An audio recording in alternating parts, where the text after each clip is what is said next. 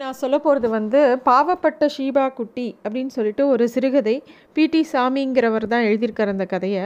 இது வந்து கணேஷ் பாலா அவர்கள் தொகுத்து தொகுத்த ரீடஹாலிக்ஸ் டுவெண்ட்டி டுவெண்ட்டிங்கிற தொகுப்புலேருந்து எடுத்த கதை. கொஞ்சம் சினிமேட்டிக்கான கதை ஆனால் கொஞ்சம் சுவாரஸ்யமாக இருக்குது ஒரு வெரைட்டிக்காக இதை சொல்லலாமேன்னு தான் இந்த கதையை எடுத்திருக்கேன். இந்த கதை வந்து எப்படி ஆரம்பிக்கிறதுனா ஒரு கட்டிலில் வந்து ஒரு ஏழு வயசு குழந்த ஷீபா குட்டின்னு தான் அந்த குழந்த பேர். அது அப்படியே மரண அவஸ்தையில் இருக்குது அதுக்கு ஏதோ உடம்ப படுத்துறது. அப்படியே தவிச்சுன்னு அந்த படுக்கையில் வந்து உருண்டு உருண்டு அழுதுன்ட்ருக்கு. என்ன காரணம்னா அன்னைக்கு வந்து அந்த குழந்தை வந்து ஒரு ஸ்கூலில் படிக்கிறது பாளையங்கோட்டையில். அவங்கெல்லாம் அதுக்கு ஒரு நாள் முன்னாடி முன்தினம் காத்தால் எல்லாருமா வந்து ஒரு நாற்பத்தாறு சிறுமிகளை கூட்டிகிட்டு ஒரு பிக்னிக் மாதிரி பக்கத்தில் ஒரு சுற்றுலா இடத்துக்கு போயிருக்காங்க. போனால் அந்த இடத்துல வந்து திடீர்னு இந்த குழந்தைய காணும். தேடி தேடி பார்த்து எல்லா இடத்துலையும் தேடி பார்க்குறாங்க. எங்கேயுமே கிடைக்கல. கடைசியில் வந்து ஒரு கடுக்கரை சுடுகாட்டு பக்கமாக மயக்க நிலையில் இந்த குழந்தை கிடக்கு. ஒரே மயக்கமாக அது படுத்துட்டுருக்கு கிட்ட போய் பார்த்தா லேசாக மெலிசாக அதுக்கு வந்து மூச்சு இருக்குது இன்னும் உயிர் போகலை. ஆனால் அது வந்து தன் நினைவு இல்லாமல் அந்த குழந்தை இருக்குது அந்த ஷிபா குட்டி படுத்திருந்த நிலையை பார்க்கும்போது எல்லாருக்கும் பயம் திகில் வந்துடுத்து. அப்படியே அடி வைத்தே என்னமோ பண்ணிடுத்து. அந்த மாதிரி அந்த குழந்த படுத்திருந்தது. அந்த இடம் வந்து ஏதோ ஒரு மந்திரவாதி ஏதோ பண்ணின மாதிரி கோலம்லாம் போட்டு இதோட உச்சந்தலை குழந்தையோட உச்சந்தலையில் ஏதோ த சிகப்பு மாதிரி ரத்தம் மாதிரி ஏதோ போட்டு அந்த அந்த இடத்த பூரா அரளிப்பூவால் எல்லா எல்லா இடத்துலையும் அலங்காரம் பண்ணி அப்படியே எங்கேயோ ஊதுபத்தி என்னெல்லாமோ துண்டாக நறுக்கின எலுமிச்சம்பழம் ஏதோ ஒரு பூனையை வெட்டி போட்டிருக்காங்க. அந்த இடமே பார்க்க ரொம்ப பயங்கரமாக இருக்குது ஷிபா குட்டியோட உச்சந்தலையிலேருந்து கொஞ்சம் கொத்தா முடிய வேற கட் பண்ணியிருக்காங்க. அதை பார்த்த உடனே அந்த டீச்சர் எந்த டீச்சரோட இவங்க இந்த குழந்தையெல்லாம் அனுப்பினாங்களோ அந்த டீச்சர் பேர் ஸ்வர்ணபிரபான்னு பேர். அவளுக்கு அதை பார்த்த உடனே புரிஞ்சு போச்சு ஏதோ ஒரு பயங்கரமான மந்திரவாத பூஜை நடந்திருக்கு இந்த குழந்தைய வச்சுண்டு அப்படின்னு சொல்லிட்டு அந்த குழந்தைய தூக்கிட்டு அவள் வரா. அதாவது அந்த பேரண்ட்ஸ் கிட்ட சேர்க்க. அவளுக்கு வந்து அந்த இடம் இதெல்லாம் எப்படி நடந்ததுன்னே அவளுக்கு புரியல. இந்த ஷிபா குட்டியை தூக்கிட்டு போய் அது இதுவே சின்ன குழந்தை. இதை போய் தூக்கின்னு போய் இவ்வளோ பயங்கரமான பூஜையை போய் யார் பண்ண போகிறா இதனால் யாருக்கு லாபம்? அவளுக்கு ஒன்றுமே புரியல. அந்த குழந்தையோட அப்பா அம்மா பேர் வந்து தனபால் தமயந்தின்னு பேர். தனபால்ங்கிறவர் வந்து பெரிய தொழிலதிபர் அவர். அவங்களுக்கு ஒரே குழந்தை இந்த பொண்ணு. சிவா குட்டின்னு பேர். யாருக்காவது இந்த குழந்தைய கொன்ற கொள்றதுனால ஏதாவது லாபம் இருக்கா? என்ன? ஏது? ஒன்றுமே புரியல. ஆனால் அந்த குழந்தை அப்படியே வழியில் துடிக்கிறது.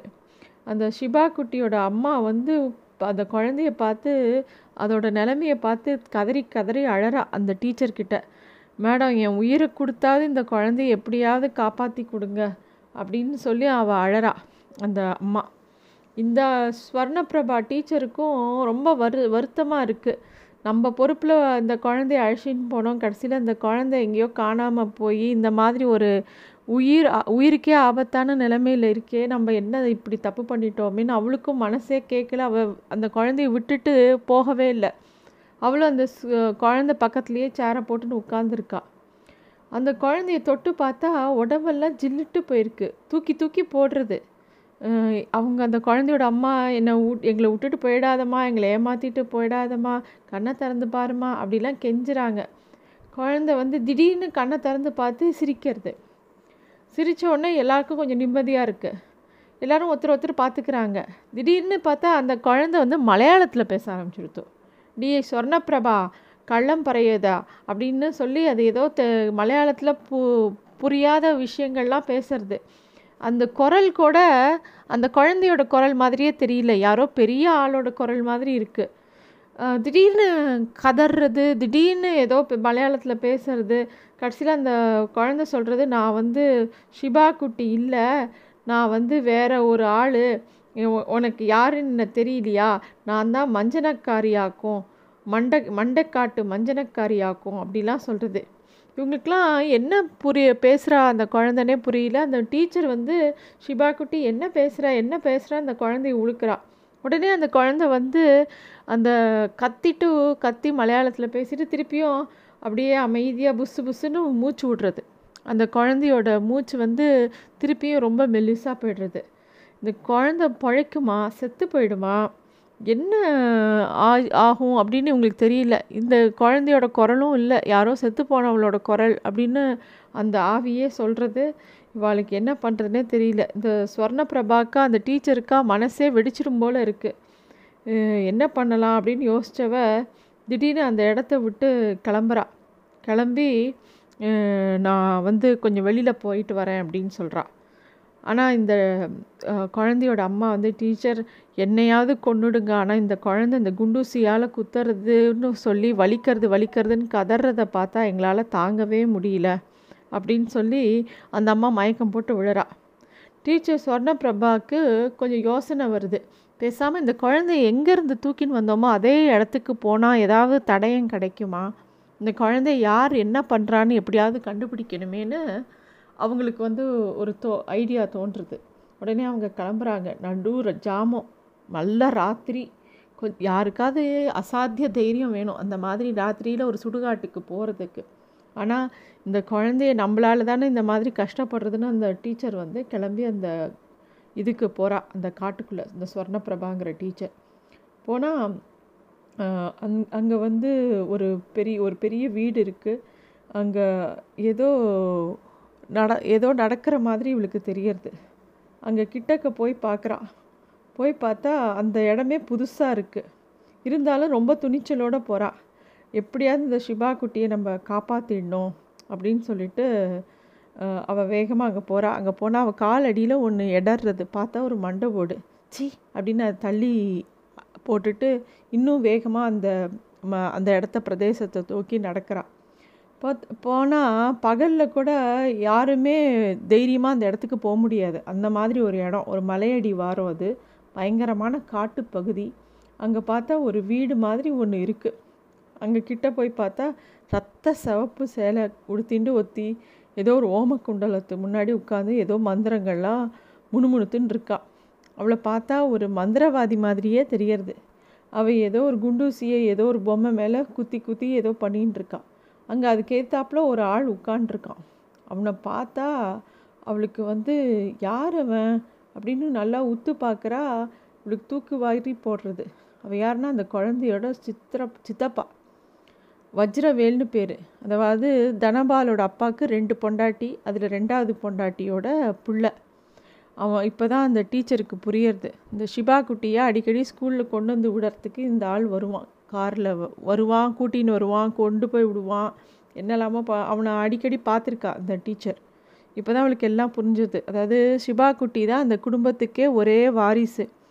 அந்த குழந்தைய அழிச்சிட்டா அந்த சொத்தெல்லாம் இவன் அபகரிச்சுக்கலாம் அப்படிங்கிற காரணத்துக்காக அவனாக ஏற்பாடு பண்ணிட்டு ஏதோ பண்ணியிருக்கான். அந்த சிவப்பு கலர் புடவை கட்டின்னு இருக்கிறவ பெருசாக ஒரு கத்தி மாதிரி எடுத்து அந்த பொம்மை மேலே குத்த போகும்போது இந்த டீச்சர் வேகமாக போய் தள்ளி விட்டுறா அவளை.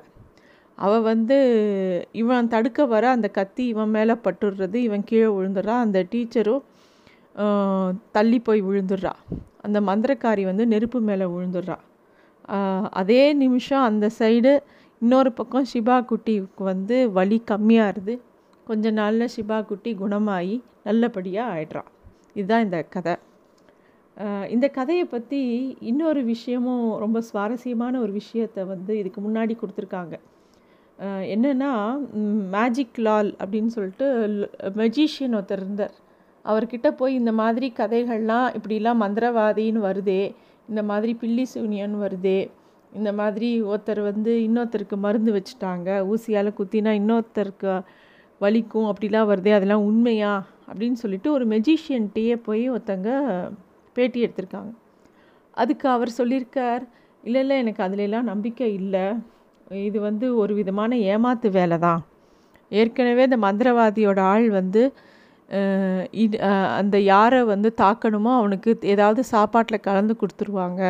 அந்த சாப்பாட்டில் கலந்து கொடுத்த மெலிதான விஷம்தான் அவங்க உடம்ப படுத்தும்.